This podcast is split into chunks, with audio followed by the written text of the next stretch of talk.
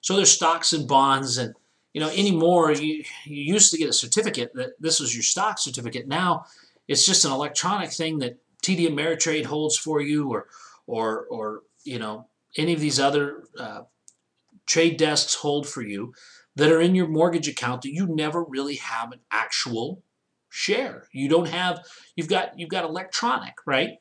So let, us talk about some of the problems. Let's talk about some of the pros and cons with that, right?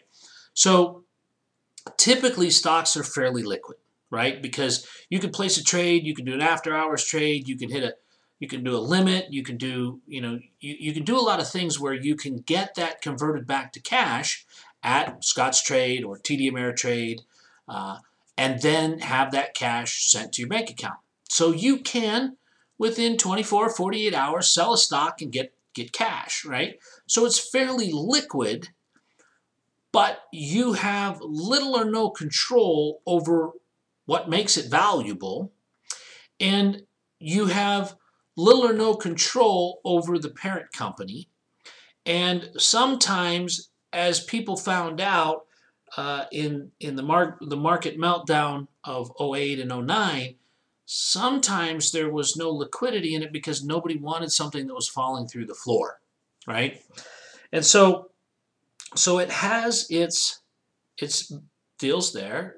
Uh, it it's also does not allow for much leverage, right? So so if you're an active trader, I think you can get a 20% margin account, maybe a 25% margin account, but there comes a point when you are into a hundred dollars worth of stock for a hundred dollars.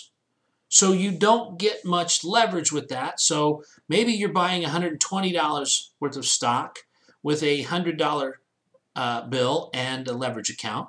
So there's not a lot there. There there are some tax benefits, right? You can that that stock can go up, it can go down, it can go sideways, and it's not taxed until you sell it, right? There's also stocks that pay dividends. Idaho Power is a local one around here. Uh, PG&E used to.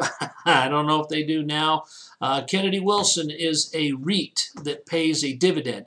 That dividend isn't taxed as ordinary income. It's a dividend, so that tax rate is less. So there's a benefit to that.